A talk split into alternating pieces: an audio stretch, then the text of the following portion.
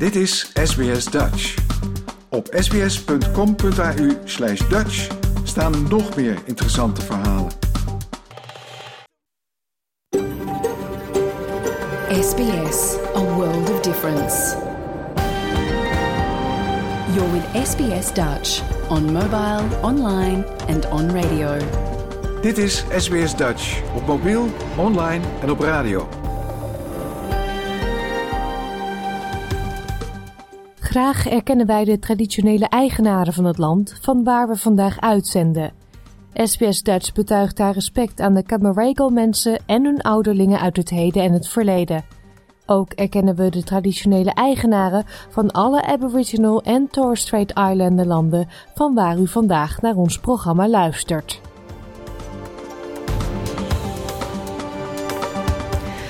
Hele goede morgen. Mijn naam is Paulien Roesink. Het is woensdag 29 november 2023. Welkom bij SBS Dutch, het Nederlandstalige radioprogramma van SBS Dutch.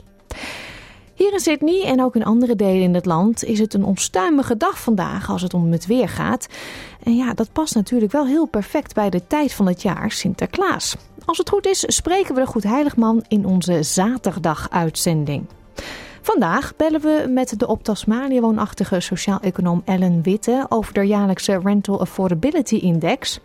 Ellen is een van de schrijvers van het rapport en helaas heeft ze geen goed nieuws als het om de betaalbaarheid van huurwoningen gaat. Maandagavond was SBS Dutch aanwezig bij de Kleveringa-lezing van universitair hoofddocent narratologie Tom van Laar. Het was een speech die de aanwezigen stof gaf tot nadenken. U hoort straks enkele fragmenten uit die lezing en enkele reacties, waaronder natuurlijk die van Tom van Laar zelf en ook van de Nederlandse ambassadeur in Australië, Ardi Strooijers-Braken. Verder een gesprek met Ingeborg van Tezeling. Onze huishistorica heeft een boek geschreven over de kunstgeschiedenis van Australië. Ze omschrijft ze het zelf. En ja, dat informatie over wat u moet doen als u al zwemmend een haai tegenkomt en muziek het komende uur hier dus bij SBS Dutch. Maar we beginnen zoals iedere woensdagmorgen met de SBS Nieuwsflits.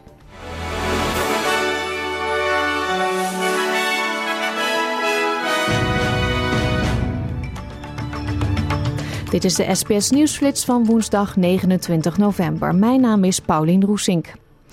Er is een extra aanklacht ingediend tegen de politieagent die ervan wordt beschuldigd de 95-jarige Claire Noland te hebben getaserd in het bejaardentehuis waar ze woonde in de stad Cooma. De politie van New South Wales zegt dat er op advies van het Openbaar Ministerie een aanvullende aanklacht wegens doodslag is ingediend tegen de 33-jarige senior constable. Voor de vijfde op rij hebben Israël en Hamas gevangenen vrijgelaten. De gevangenenruil is onderdeel van een gevechtspauze. Israël liet 30 Palestijnse gevangenen vrij, 15 vrouwen en 15 jongens van tussen de 14 en 17 jaar. Hamas heeft 12 gijzelaars laten gaan, 9 Israëlische vrouwen, een Israëlisch meisje van 17 en twee buitenlanders. In het zuiden van Polen zijn vier mensen omgekomen bij een ongeval op een mijnensite. Een woordvoerder van het staatsmijnbureau zegt dat het ongeval plaatsvond in Subitski in de stad Jaworzno. Australië is bezig met het opzetten van nog strengere regels voor preventieve detentie na de verdwijning van een vrijgelaten asielzoeker die weigerde een trekker te dragen. Minister van Buitenlandse Zaken Claire O'Neill zegt dat de Albanese regering aan wetgeving werkt die het mogelijk zou maken om gedetineerden die reeds zijn veroordeeld voor misdaden opnieuw vast te houden. Uit landelijk onderzoek blijkt dat de klimaatcrisis de grootste zorg is voor jonge Australiërs. In het Youth Thirst Survey Report 2023 van Mission Australia onder 19.500 jongeren tussen de 15 en 19 jaar oud geeft 44% aan dat de klimaatproblemen hen het meest bezighoudt. Meer dus dan de betaalbaarheid van huisvesting en geestelijke gezondheid. En een week na de Tweede Kamerverkiezingen in Nederland is oud-PVDA-minister Ronald Plasterk de nieuwe verkenner in de formatie. Hij is de opvolger van de PVV'er Gom van Strien, die gisteren zijn functie neerlegde vanwege berichten over fraude bij zijn voormalige werkgever. PVV-leider Wilders stelde Plasterk voor en daar bleek grote politieke draagvlak voor te zijn. Alleen de Partij voor de Dieren en Denk waren tegen. Plasterk gaat nu uitzoeken hoe de verschillende partijen tegen de verkiezingsuitslag aankijken. En tot zover deze nieuwsflits. Volg de SBS Dutch podcast voor meer nieuws en achtergronden of bezoek onze website www.sbs.com.au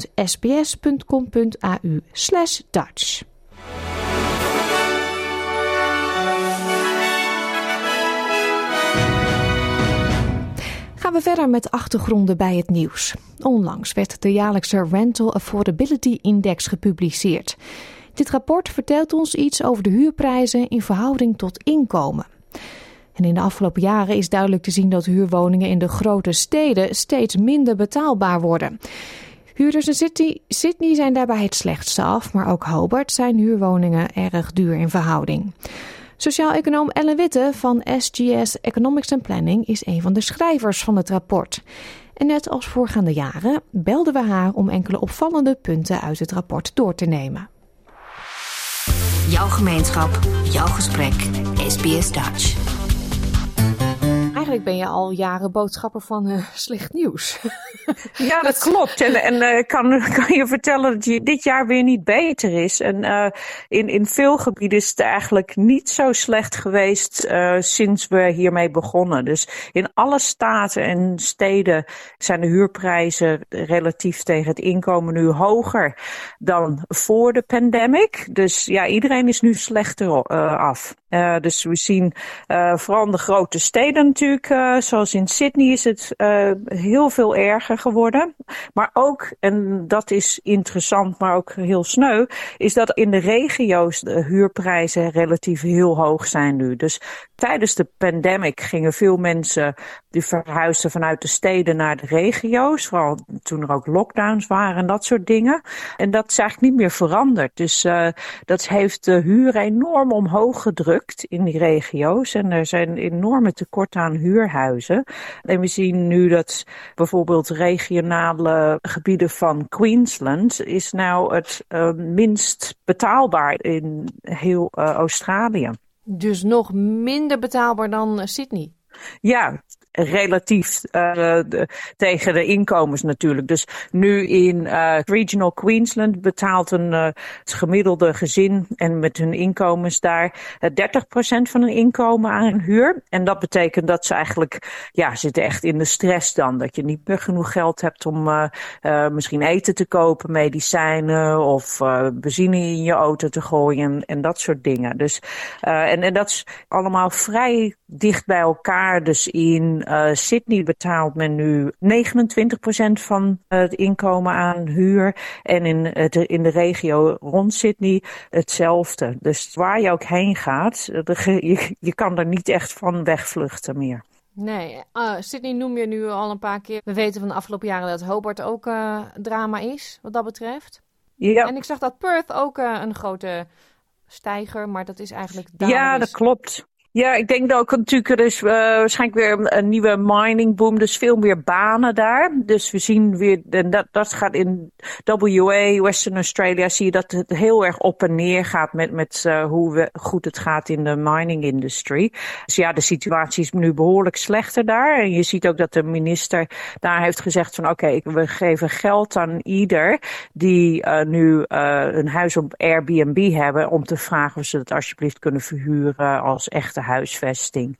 Um, dus ja, dat is hoe penibel de situatie is daar nu. Ja, want als rapportschrijver hoor jij ook schrijnende verhalen? Ja, kijk, ik doe natuurlijk meestal uh, gewoon de cijfertjes en, die vertellen een verhaal. Maar ja, we, we werken altijd samen met uh, Shelter New South Wales. Dus dat is een belangenorganisatie die ja, heel veel steun biedt aan mensen die uh, dakloos zijn. En organisaties die mensen daar steun in geven en, en proberen hun weer onderdak te geven. Dus ja, door, via hen horen we altijd veel over de verhalen. En het, ja, het is echt schrijnend daar. En we zien nu ook gewoon, uh, ik las van, vanochtend ook weer iets, dat het nu, weet je wel, mensen die um, afhankelijk zijn van een voedselbank, dat is nu veel vaker families met kinderen, maar ook gewoon werkende mensen, die gewoon geen eten meer op tafel kunnen zetten. En die daar komen van, ook oh, kun je alsjeblieft ook wat eten geven dat ik in de lunchboxes kan doen voor de kinderen, zodat ze naar school gaan. Dus we hebben nu kinderen die hongerig naar school gaan, uh, als ze dat soort steun niet kunnen krijgen. Ja, en dat in een land als Australië, dat is eigenlijk niet te geloven. Je noemt net de minister in WA, die uh, heeft aangekondigd uh, iets te gaan doen. Heeft de federale regering en hebben andere staten al gereageerd? Uh, ja, je ziet een beetje hier en daar wel wat gebeuren. Natuurlijk, Labour government federaal heeft wel wat aangekondigd. Maar als je nou echt kijkt van nou, hoe, hoeveel is dat eigenlijk wat ze doen, is het meestal gewoon een druppel op de gloeiende platen. Ze hebben natuurlijk een housing fund uh, aangekondigd en alles. En ja, ze bouwen sociale huizen. Maar dat dekt alleen maar de extra vraag die erbij komt ieder jaar. We hebben natuurlijk al een enorm tekort. Dus uh, we moeten eigenlijk nog veel meer doen. Een ehm, interessant ding wat ik heb gezien, dat hebben ze ingevoerd een aantal jaar geleden in Canberra. Waar ze zeiden van oké, we gaan even iets doen aan hoeveel je de huren kan verhogen. Want dat loopt een beetje de spuigaten uit. Dus die zeiden Oké, nu kun je de huur daar verhogen ieder jaar alleen uh, zoveel als er inflatie is en een klein beetje meer. Maar dat moet heel erg gelieerd zijn aan inflatie en de cost of living en hopelijk daarmee ook inkomens. En als een landlord de huren meer wil verhogen, dan moet hij eerst naar een soort planning court om aan te tonen waarom de huur meer dan normaal omhoog moet gaan. Hmm. En het goede daarvan is dat nu voor het eerst de landlord moet aantonen waarom iets moet gebeuren. En anders kan het niet, want op het moment is het natuurlijk altijd hangt het af van de huurders om te gaan klagen. En die hebben er vaak en geen voet om op te staan. En als ze klagen, zie je heel vaak dat huurcontracten gewoon beëindigd worden. Dus mensen zijn te bang om te klagen. Dus het is heel goed om die balans weer daarin te krijgen. Want op het moment is het natuurlijk heel oneerlijk die balans. En, en de, de landlords kunnen er gewoon de prijs stellen in de meeste staten, zoals ook in New South Wales. En, en huurders hebben eigenlijk niks te zeggen. En nee. Dus ja, de situatie is zo slecht dat je echt gewoon moet ingrijpen in die markt. En dat zien we nu langzaamaan gebeuren. Maar wat jij net vertelt over de ACT, dat klinkt uh, eigenlijk logisch. Volgens mij heb je in Nederland ook uh, regels dat je de huur niet zomaar um, onbeperkt ja. mag verhogen. Hier mogen ze inderdaad doen wat ze willen en zo vaak als ze willen. Um, waarom wordt hier niet landelijk iets voor ingevoerd, een landelijke wet ingevoerd? Of uh, waarom ja. gaan al die staten van goed idee? Dat gaat, want het klinkt toch als iets heel redelijks. Ja, dat is ook zo. En het is een beetje ook cultureel bepaald, denk ik. Kijk, in Nederland hebben we daar heel veel respect voor. Als iets in het algemeen belang is, dan zeggen we vaak, ja, tuurlijk, doen, weet je wel. En, en de cijfers ondersteunen dat en dan wordt dat ingevoerd.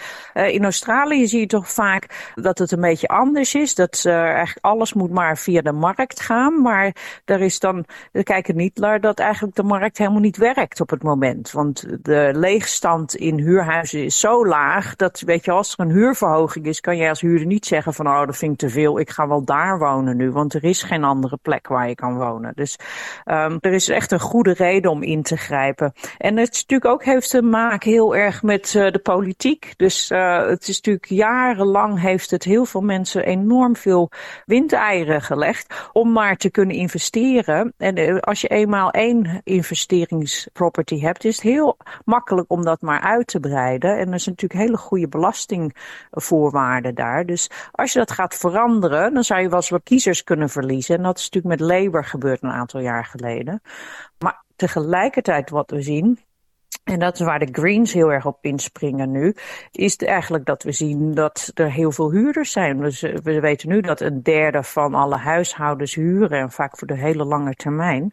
En die groep is aan het groeien. En dat zijn vooral jongere mensen. En die zijn, er, eh, die zijn het echt zat. Dus dat wordt nu ook een hele politieke grondbeweging. Dus hopelijk dat dat nu de politieke partijen genoeg vertrouwen geeft. Dat ze denken van oké, misschien moeten we eens wat meer doen.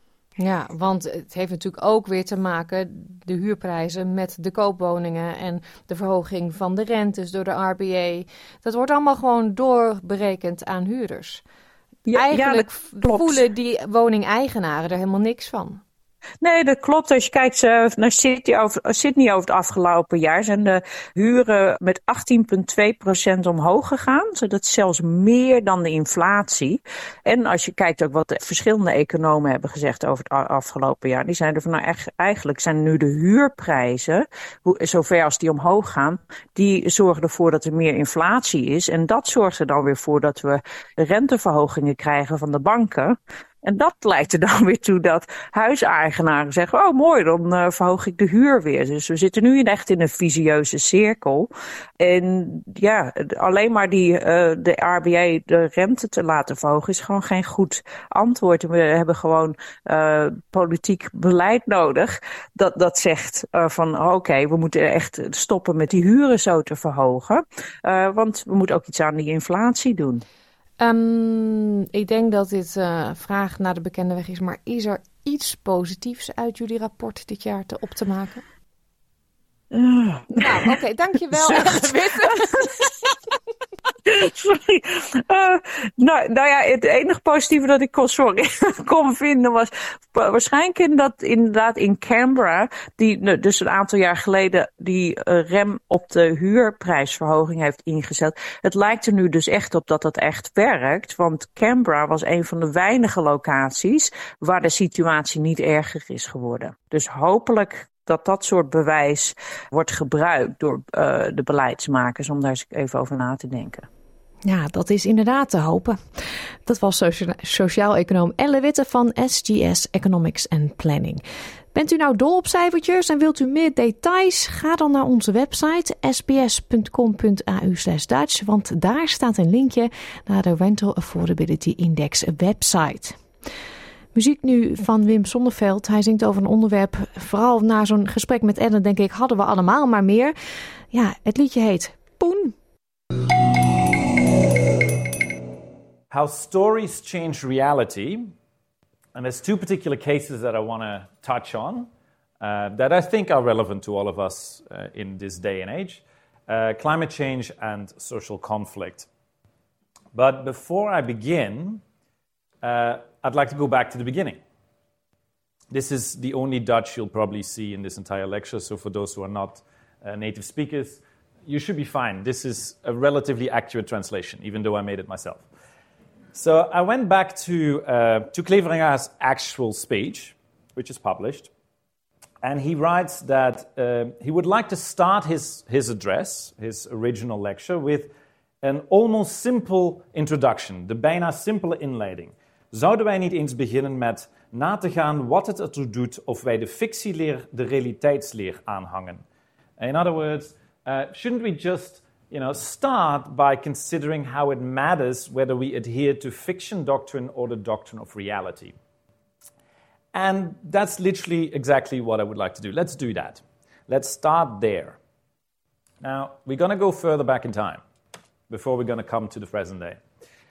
Stories have the power to change people's attitudes towards rights, freedom and responsibility. Zo begon universitair hoofddocent narratologie aan de Universiteit van Sydney, Tom van Laar, maandagavond zijn Kleveringa-lezing. Het was voor het eerst sinds de COVID-19-pandemie dat er in Sydney weer zo'n lezing georganiseerd werd. En het was een van de 80 lezingen wereldwijd ter ere van professor Rudolf Kleveringa. Die gaf op 26 november 1940 een zeer historische speech op de Universiteit Leiden, wat leidde tot protest onder de studenten tegen de Duitse bezetters. Dankzij het programma Big Idea van ABC Radio National kunnen we u nu een paar korte fragmenten laten horen uit de lezing van professor Van Laar. En wij waren er natuurlijk zelf ook bij. Dus hoort u ook een reactie van Tom van Laar zelf. We hebben een gesprekje met ambassadeur Ardi Strojos-Braken. En we paalden de reacties onder de bezoekers. Wat hebben zij nou opgestoken van deze lezing? While somebody is in the story world, they are not here, at least not mentally. And that creates this separation between the here and the there, or between the narrative world and the world of origin. This is where we started. My colleagues and I found across uh, about 130 or more experiments and more than 20,000 participants that for narrative transportation to occur, you need three things Harry Potter, his fight with Voldemort, and the pocket watch. In other words, you need character empathy, mental imagery, and suspended reality. Empathy is the idea that a story receiver tries to feel and understand the world from the, from the point of view of the character. To kind of know the world in that same way. And that explains that detachment. When we empathize with the character, we are no longer conscious of our own ideas, of our own thoughts. We are thinking the way the character thinks, we are feeling the way the character feels. Then we start to generate these vivid images of the story plot. Uh, that feels as if we are there, as if we are experiencing these events ourselves. And as a result of that, we lose track of reality in a very physiological sense. Now, that has effects. We define narrative transportation as the extent to which consumers empathize with a story character and uh, it activates their imagination, and that uh, uh, leads to this experience of suspended reality. But that has very strong effects. Something we also found uh, the same team across more than 100 experiments with uh, more than 15,000 participants. We found that a transported traveler, as Richard Garrick used to call them, can return changed by this journey. They can be engrossed in an experience that can be quite transformational. The, and these effects are strong and they are long lasting. They're not gone at the end of the experiment, they last. So while Cleveringa started with an innocent introduction, I like to end with a not so innocent conclusion, which is that uh, we shall end by drawing a lesson that non-fiction is a nonsensical word. There's no such thing as non-fiction. A fictional story, as a matter of fact, is a tautology. Because a story always has some edited elements. And that moves it away from objective reality. Given the implications of stories for reality, however, there is nothing less innocent than a story. Thank you very much. Nou, Tom, erop. Yes. Uh, sorry, ja. Die hele zaal zat eigenlijk wel zo goed als vol. Ja, ze zaten ook wel op te letten ook nog. Ik kreeg hele moeilijke vragen. Ja, ik uh, was wel even van, oh, oh, oh, daar gaan we het over hebben. Er zaten er wel een paar bij. Ik had enigszins een vermoeden. Ik uh, bedoel, je volgt het nieuws. Um, dus toen we dit opzetten in juni toen was het zo van, oh ja, leuk, hè? Uh, doen we dit ook. En dan, uh, ja, dan, dan begint eerst uh, de hele situatie in, in Israël. En daarna hebben we vorige week verkiezingen in Nederland. Dus ik had wel zoiets van, oh, dit, dit, deze hele lezing wordt opeens een stuk zwaarder. Ja. Nou, heb je een half uur uh, verteld. Um, je haalde Harry Potter erbij en Star Wars altijd. Maar wat wil jij nou dat mensen opsteken van jouw lezing vanavond? In één zin dat mensen uh, verhalen niet meer gaan zien als iets onschuldigs.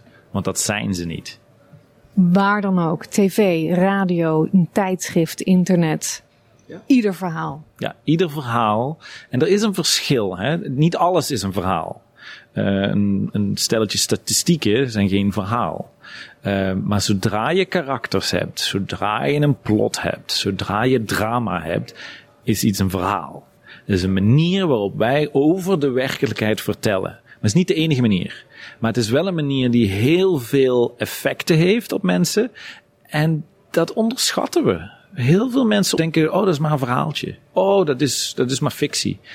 Nee, die, dat soort effecten kun je niet onderschatten. Dat zien we iedere dag. Ik moet altijd denken aan het spelletje wat je deed als je klein kind was. Je vertelt iemand iets in het oor en drie uh, mensen verder is het een heel ander verhaal. Ja, ja, en dat gebeurt nu maar op grote schaal op het internet.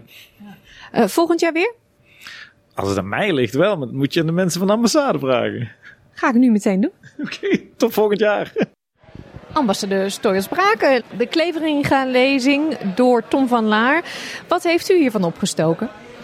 Nou, ik moet zeggen dat ik het nog heel erg moet laten bezinken. Um, vooral eigenlijk um, nou, heel veel vragen van hoe, hoe moet het nog goed komen als, als stories zo'n enorme impact kunnen hebben op hoe mensen zich uh, gedragen. vind ik eigenlijk best beangstigend. Dus ik, ik wil het eigenlijk vooral nog een beetje laten bezinken en, en daar verder in mijn hoofd uh, over nadenken. Dit is natuurlijk iets vanuit Universiteit Leiden. Ik heb begrepen dat ook een linkje met Leiden is er nu. Een klein linkje, want uh, uiteindelijk ben ik toch een alumna van uh, de Universiteit Nijmegen, Radboud. Maar ik heb een uitstapje gemaakt naar Leiden. Um, in zekere zin heeft dat uitstapje er ook toe geleid dat ik uh, op het pad van de diplomatie terecht ben gekomen. Want ik heb daar een vak niet-westerse bestuurskunde gevolgd. En ja, daarmee opende zich een, een, nieuwe wereld voor me. Ik heb ook een studentassistentschap vervuld in Leiden. Uh, dus ja, een heel klein beetje Leidenaar voel ik me dan uh, ook wel. Maar ja, mijn alma mater is toch echt uh, Radboud Universiteit Nijmegen. Maar in die tijd in Nijmegen was Kleveringa toen iets? Of is dit als student u ook helemaal eigenlijk een beetje langs u heen gegaan? Ja, als, als het al een invloed heeft gehad, heb ik dat nu verdrongen, moet ik heel eerlijk uh, bekennen. Maar ik, ik vind het wel een heel mooi gegeven. Ik heb me natuurlijk ter gelegenheid van deze bijeenkomst vanavond een beetje ingelezen in, in wat die hele Kleveringa-lezing inhoudt. En nou, het feit dat 83 jaar na dato op zoveel verschillende plekken in de wereld er een lezing plaatsvindt waarmee nou, die moedige daad van, uh, van deze professor herdacht wordt. En er tegelijkertijd ook een lezing wordt gegeven die uh, ons allemaal tot nadenken stemt. Nou, dat vind ik wel een heel mooi uh, gebeuren. Is dit iets wat wij elk jaar in Australië moeten doen? Bijvoorbeeld volgend jaar in Melbourne of Perth, noem een grote stad. De eerlijkheid gebiedt mij te zeggen dat uh, dit vooral hier in Sydney uh, de verdienste is van een collega binnen het team in het consulaat-generaal in, uh, in Sydney. Uh, die zelf een Leidse achtergrond heeft en uh, ook uh, verbonden is geweest aan de Leidse Universiteit. En die heeft het initiatief genomen om dit op te zetten. Nou, in zekere zin ehm, alleen maar mooi en aansluitend op waarden die wij als Nederland wereldwijd willen promoten. Maar of we nou de capaciteit hebben om dit uh, op verschillende plekken in uh, Australië te gaan uh, beleggen, dat, dat, dat is denk ik een beetje te veel gevraagd. Ik denk dat ik bij deze een oproep doe aan de Nederlandse gemeenschap. Is er iemand die je kent die ook zo'n uh, mooie lezing kan geven, dan kunnen ze zich misschien wel melden. Zeker, lijkt me, lijkt me een prima plan. Guys, what brought you here tonight? Um, I'm in a student of English literature, so I thought it would be interesting to listen to his lecture on narratology and the power of narratives. So. I'm on a gap year right now, but I'm studying history uh, in the UK. Um, I was quite interested in the concept of narratology. I'd never really heard of it before, so I was like, you know, interested to find out what kind of message was and such. Yeah. So, Professor van Laar's um, lecture, what did you think about that? I think his lecture confirmed some ideas I already had because I'm a student of English literature, so I'm pretty familiar with how we justify the importance of narratives, not just in English studies, but for the general public as well. So I think he articulated it very well. And was it something that shocked you, maybe? I mean, it, his message was not all positive. Well, I think it is a bit of a scary question because what it puts forth is basically what dictates reality. Is it the people living in that reality, or is it just whatever they're reading? Um, which, as some people pointed out, might not even be generated by humans in the near future. So, um, obviously, yeah, it wasn't wholly uh, bright and sunny, but it, it does. It, it's food for thought, I guess. It's a lot of a lot of interesting things to think about. Professor Kleveringa was, was een docent van mijn vader in, uh, in Leiden voor de oorlog. Mijn vader was jurist en uh, is in 1939 uh, afgestudeerd. En daar, daarom wist ik ook over deze professor Klevinga. Want uw vader heeft over hem verteld ook? Ja, heeft over hem verteld. En was dat vol passie of bewondering? Ja, vol, uh, vol passie natuurlijk. Hè? En ehm, het, was, het was een hele moeilijke tijd in Nederland. In 39. En mijn vader had net nog geluk dat hij dat jaar afstudeerde in Ja. Leiden. Ja. In Leiden, dus dat heeft u wel van huis uit meegekregen. En u, u werkt nu zelf op een universiteit? Ik werk zelf ook op een universiteit. En wat vond u van vanavond? Ik vond, ik vond het een fantastische lezing. En ehm, het, het is een onderwerp waar ik, waar ik eigenlijk heel weinig over wist. maar het is, het, is zo van, het is zo toepasselijk op dit moment. Want vele mensen. Ja, ik bedoel, we, we hebben influencers, we hebben social media, we lezen van alles en nog wat. We vormen daarover onze eigen opinies. En het belangrijke eigenlijk van een lezing zoals vanavond is dat mensen kritisch denken kunnen en hun eigen mening kunnen vormen. En gebaseerd op feit en gebaseerd op, uh, op kritisch denken. Dat was toch wel schokkend, vond ik. Want volgens professor Van Laar is het heel moeilijk om alleen maar feiten tot je te nemen. Want alles wat verteld wordt of opgeschreven wordt, dat wordt opgeschreven, dat is toch een verhaal. Alles is een verhaal. Maar het is, hier komt het natuurlijk weer op neer op, op scholen en universiteiten. Dat mensen eigenlijk, um, ja, kinderen moeten natuurlijk leren kritisch denken. En ze, ze krijgen een verhaal en ze, leren een, en, en ze lezen een verhaal of ze horen een verhaal. En uh, uit dat verhaal moeten ze eigenlijk ja, niet alleen hun eigen opinies vormen, maar moeten ze eigenlijk moeten ze goed hierover kunnen nadenken. Wat is reëel en wat, wat is reëel en wat is, wat is niet echt en wat, is, uh, wat kan ik hier vertrouwen en wat kan ik hier niet vertrouwen. What brought you here tonight? Uh, the Clevering lecture, because the um, his statement, uh, his lecture in the in 1940 was so important, but also the uh, the subject matter about um, what's fiction, what's non-fiction, and how how how we know the truth and how we don't know the truth, and how things are presented. I, I, I think one of the interesting things is the you know the populist demagogues who who are very influential in politics. So they have they have a narrative and they tell a story. They they use they use um, misinformation to portray that story. And the only way, according to Tom's presentation, to counter that is to have a, a counter narrative. You don't counter it with facts, you counter it with narrative. Judith, jij werkt ook hier uh, op de universiteit, hè? Ja, nu een jaar of drie inmiddels. En uh, hiervoor heb ik mijn PhD op deze universiteit gedaan. En je dacht, ik kom vanavond even bij collega Tom van Laar kijken. Ja, ja, hartstikke, ja geweldig praatje, dat ten eerste. Um, ja, ik heb in Nederland um, een stuk of vijf of zes Kleveringa-lezingen zo meegemaakt. En um, hier in Sydney ook nu al een aantal. En ja, het is gewoon uh, altijd een ja, bijzondere happening, absoluut. En voor jou extra bijzonder, want geboren en getogen Leidenaar. Leiden, ja, absoluut. Um, het verhaal van Kleveringa natuurlijk al heel vaak gehoord. Uh, de universiteit waar ik natuurlijk ben geweest in Leiden, uh, waar het staat, is uh, aan de Kleveringa plaats. Dus dat, nou, mooier kan gewoon bijna niet, denk ik.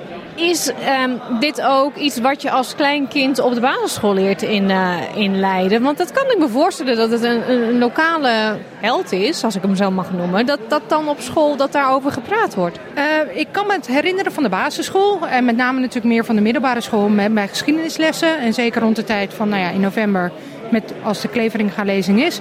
Maar ik kan me het ook wel herinneren van de basisschool hoor, absoluut. En wat is um, de speech van Tom? Wat voor een impact heeft dat op jou, zijn speech vanavond?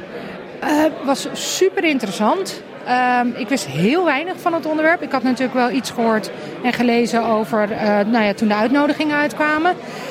Um, en ik vond het ook heel mooi dat hij de connectie maakte met de Kleveringa-lezing. Zeker in het allereerste begin, maar ook op het eind. En uh, ja, nou ja, we hebben hier naderhand hier uitgebreid over na zitten praten. Over ja, uh, fictie en werkelijkheid en, en kranten lezen en dat soort dingen. Ja, ik vond, het, ik vond het absoluut een, een, een, een, een super mooi, interessant verhaal. Nogmaals, ik wist er heel weinig van. En ik weet er nu een heel klein beetje meer over. Een eye-opener toch een beetje? Ja, absoluut. Absoluut, zeker weten. En ik hoop dat de andere mensen die hier vanavond waren...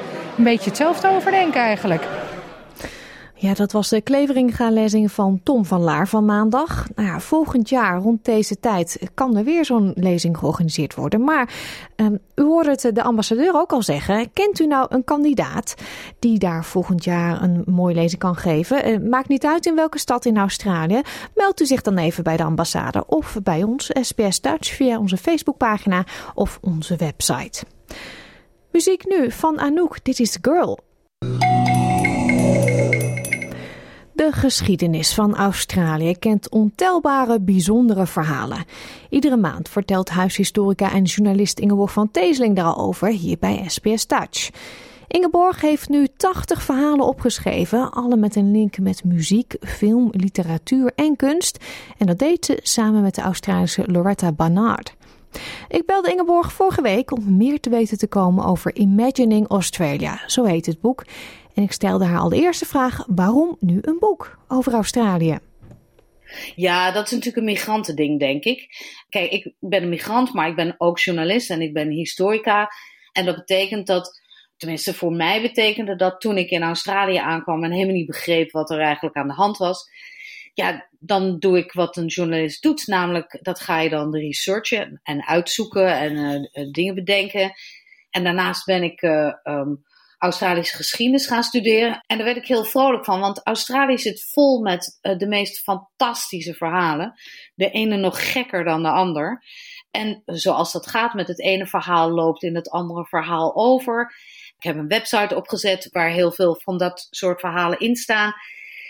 En ja, van een website komt een boek. En uh, dus dat ligt er nu, Imagining Australia. En dat gaat over uh, zeg maar, het is een soort kunstgeschiedenis van Australië. Dus het is de geschiedenis van Australië, maar in 80 kunstwerken of kunstenaarsbeschrijvingen van schilderijen of van uh, films of van dat soort dingen. Waardoor je een beetje iets weet over de kunstgeschiedenis, maar ook nog een klein beetje iets weet van Australische geschiedenis. Ja, want de, de, ondertitel van het boek is dus A History of Our Nation Through Music, Film, Literature and Art. En je begint in het boek eh, als de First Fleet aankomt? Ja, want we hebben, uh, het is geschreven door, de, door mezelf dus en door Loretta Barnard, de dochter van een hele beroemde Australische jazzmuzikant. maar allebei wit dus. En we hadden toch heel erg sterk het idee dat we ons niet konden uitlaten over First Nations geschiedenis. Zeker niet voordat witte mensen hier kwamen. Uh, dus dat hebben we in het boek uitgelegd waarom we dat hebben gedaan. En dus inderdaad gelaten. Dat betekent natuurlijk niet dat er niet heel veel First Nations geschiedenis in zit. Dus heel veel indigenous kunstenaars zijn er besproken. En ook de manier waarop er met First Nations kunst is omgegaan. Maar wij hebben ons als uh, witte mensen gefocust op de witte Australische geschiedenis. Mm. Ja, en uh, je zegt 80 verschillende verhalen. Is dat chronologisch in het boek verwerkt? Ja, dat is chronologisch in het boek verwerkt. Dus ze zijn inderdaad begonnen met de aankomst van de, van de First Fleet. Want daar begint al een heel mooi verhaal. Daar uh, zit een, uh, een, een, convict op, een, een, gevangene op. Die heet Thomas Baird. En Thomas Bert, die, die is al jarenlang is hij opgesloten geweest. Dus die heeft zich op die First Fleet ontzettend zitten te vervelen. En die is met zonder eigenlijk materiaal te hebben, heeft hij uh, valse munten gemaakt aan boord. En die heeft hij zelfs geprobeerd om onderweg in Rio om die uit te geven. Dat is niet gelukt, maar hij heeft de aandacht getrokken van de dokter die er daar aan boord is. En die dokter die geeft hem op het moment dat de schepen geland zijn, geeft hij hem een hele mooie schaal en uh, een, uh, een, mesje om uh, er iets in te kunnen snijden. En daarmee maakt hij zegt tegen Thomas Baird: maak nou eens een mooie medaille die onze aankomst moet herdenken. En dat doet Baird. Dat wordt de Charlotte Medal, de echte eerste witte kunstding wat er gemaakt wordt in Australië. En dat is heel beroemd en heel belangrijk dus ook. Maar een week of twee nadat Bert dat prachtige ding gemaakt is, wordt hij ook de eerste uh, man die wordt opgehangen in Australië. Uh, want hij heeft de vergissing gemaakt, zoals wel veel kunstenaars doen, dat ze ook graag willen eten. En er is niks te eten, dus Bert steelt wat eten en wordt onmiddellijk opgehangen. Dus de eerste man of mens die in Australië wordt opgehangen, is een kunstenaar. En dat vonden wij nogal grappig. Eh, nou ja, grappig. In ieder geval, daar zijn we mee begonnen met het verhaal van Thomas Baird en de Charlotte Medal. Jeetje, wat een verhaal. ze zijn ze wel goed in hier in Australië, van die uh, bijzondere historische gebeurtenissen. Uh, eh, 80 verhalen dus. Uh, nog eentje, je favoriet misschien? Um, nou ja, misschien. Kijk, Loretta schreef bijvoorbeeld een mooi stukje over de eerste piano. Die hier ook aankwam met de First Fleet. En dan moet je je voorstellen, dat zijn geen huizen, maar wel een piano. Dus die kwam terecht in een tent. Zout, uh, zoute lucht, zand, heel heet. Een van de mensen die erop leerden spelen bijvoorbeeld was Elizabeth MacArthur. Misschien wel de machtigste vrouw in de nieuwe kolonie. Dan is er het verhaal over James Hardy Vo, de enige gevangene die vier keer naar Australië werd gestuurd. Hij schreef ook het eerste woordenboek met gevangenenslang, woorden die gevangenen onderling gebruikten. En dat is heel lang gebruikt door advocaten die wilden snappen waar hun cliënten het over hadden. En dan hebben we natuurlijk ook het belangrijke verhaal over David Unaipon. In 1925 schreef hij de Legendary Tales of the Australian Aborigines. En daarvoor had hij twee jaar het land doorgereisd en verhalen opgetekend van allerlei First Nations groepen. Hij was een hele bijzondere man, uh, goed opgeleid, uh, een uitvinder ook. En hij had een contract met een Australische uitgever. Maar terwijl hij op reis was en onbereikbaar, werd zijn werk gestolen door een witte schrijver, een man die William Ramsey Smith heette. Die was heel berucht eigenlijk. Want als lijkschouwer in Adelaide had hij jarenlang lijken verkocht en zelfs in zijn kantoor beschoten. Hij begon de eh, uitgever te vertellen dat Unaipon als First Nations man natuurlijk helemaal niet betrouwbaar was. En dat hij als uh, witte man veel meer wist dan Unarpon zelf. En vervolgens nam hij het werk van Unarpon dat hij al gedaan had en herschreef dat op zijn manier, die helemaal niet klopte. En natuurlijk zette hij hers zijn eigen naam boven. Dat werd uitgegeven uiteindelijk. En het echte werk onder de echte naam werd pas in 2001 uitgegeven. Dat zijn van die dingetjes die we in ons boek nog even naar boven willen eh, halen. Hoe krankzinnig dat soort dingen in elkaar zitten. Ja, prachtig. Gefeliciteerd met dit mooie boek Imagining Australia. Dankjewel Ingeborg. Dankjewel. Meer informatie en mooie verhalen over het boek vindt u op onze website www.sbs.com.au/dutch.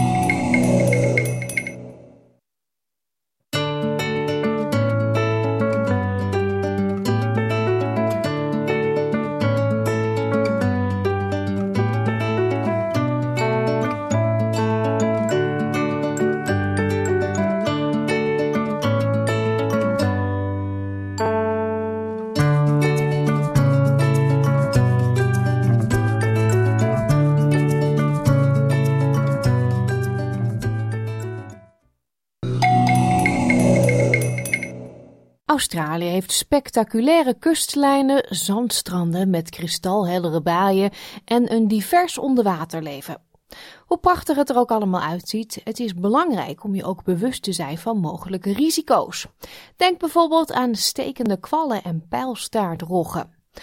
Maar het rijke marine ecosysteem van Australië is ook thuis voor talloze haaiensoorten, zoals de grote witte haai, de tijgerhaai, hamerhaai, stierhaai en verschillende rifhaaien.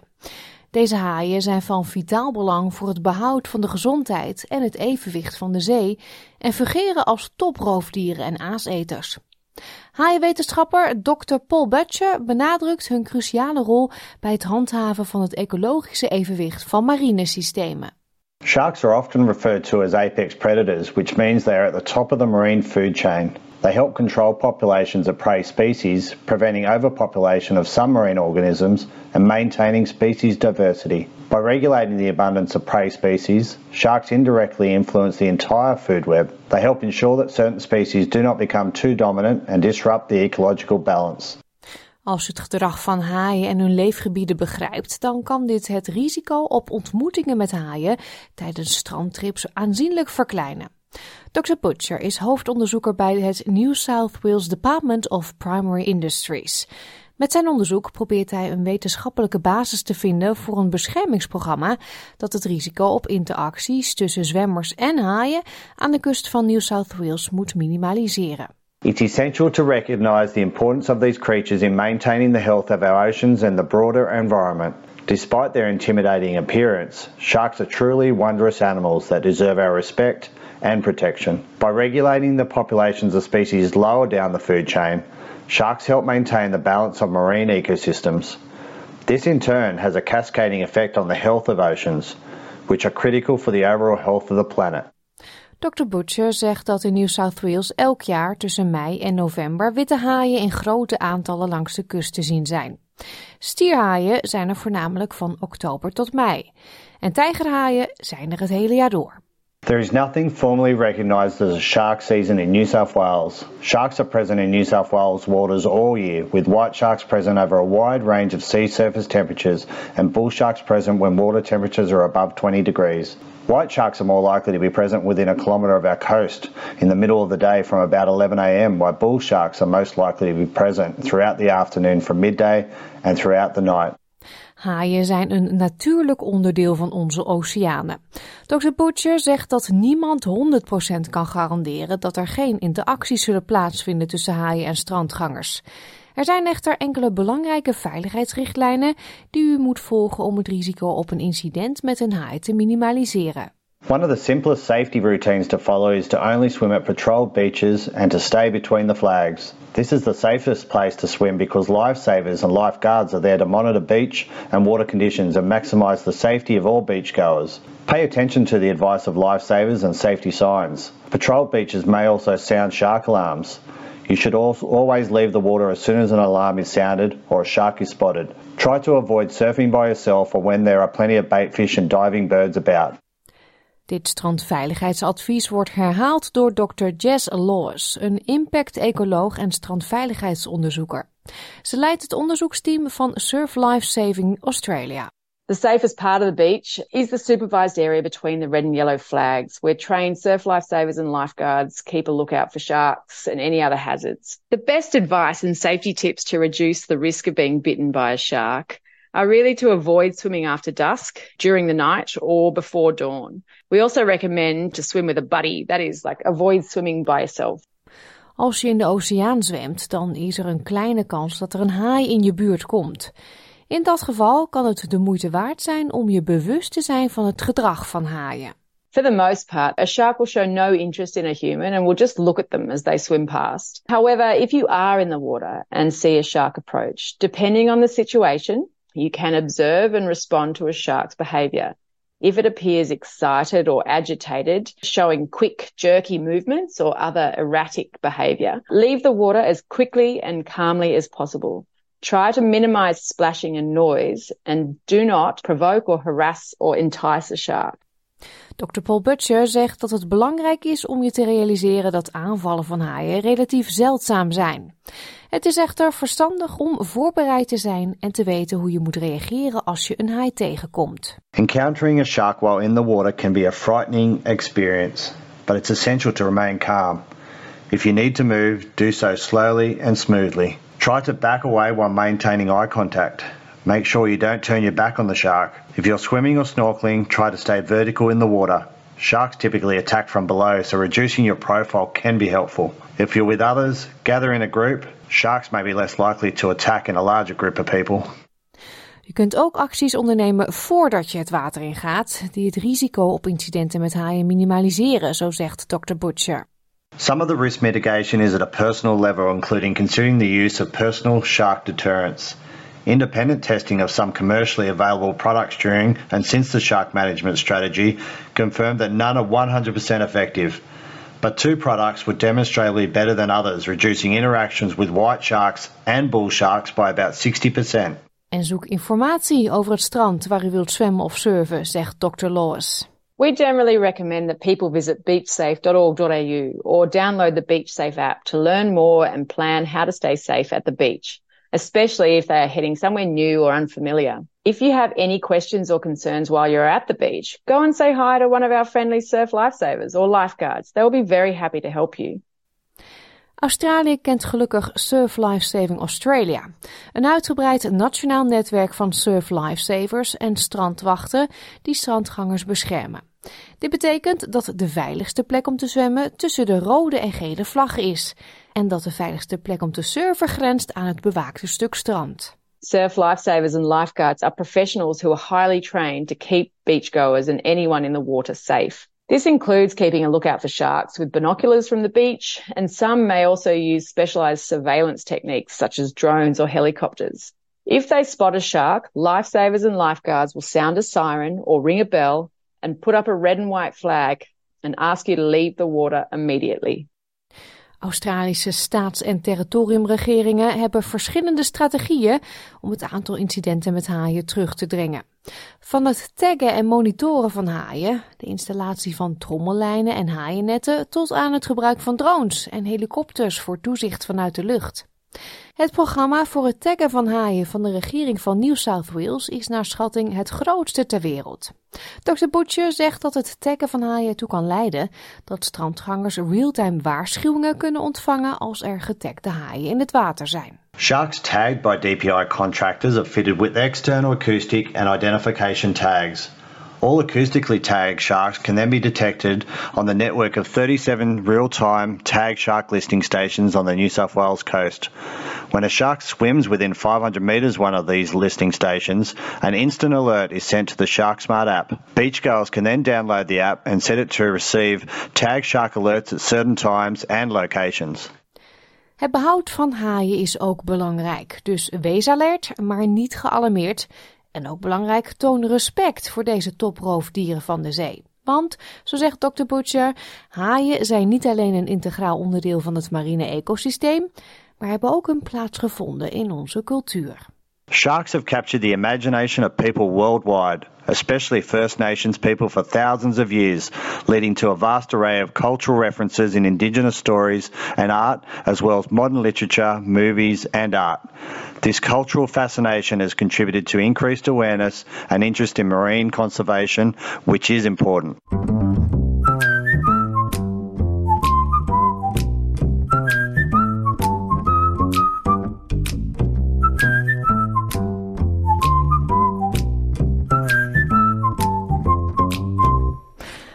Het uur SBS Dutch is alweer voorbij gevlogen. We zijn aan het einde alweer. Op onze website www.sbs.com.au Dutch kunt u deze aflevering en ook al onze andere gesprekken en podcastseries terugluisteren. Dit kan ook via de SBS Audio app. Deze is gratis te downloaden in de Apple Store en Google Play. Wilt u niks missen? Zoek ons dan op op Facebook. Geef ons een like, praat mee en mis dus niks. We eindigen vandaag met A Matter of Facts van de Dizzy Band. Ik wens u een hele fijne middag en heel graag tot zaterdag.